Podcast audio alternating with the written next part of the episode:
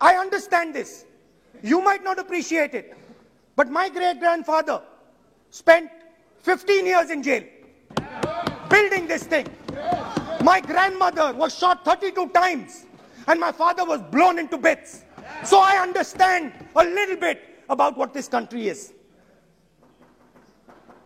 My blood has been sacrificed not by me, by my great grandfather, by my grandmother, by my father for this country. So I understand what it is. And you are fiddling with something very, very dangerous.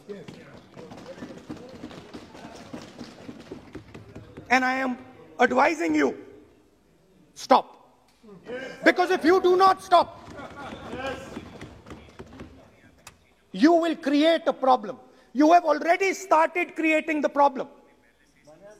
The problem has already started in the northeast. The problem has already started in Tamil Nadu. You're not, it's not, you're not visible. It's not visible to you right now. Jammu Kashmir, which I will speak about, which is my third point. Now, what you're fiddling with is extremely dangerous and it demonstrates a complete lack of understanding of history. Please, this evening, go back and look at all the empires that have ever ruled India.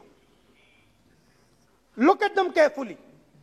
You will find that every single one of them is a union of states. There's not a single empire. There was a reason Ashok used to go and put his pillars everywhere. Because it was a union of states where Ashok, the great king, respected everybody. You are disrespecting everybody.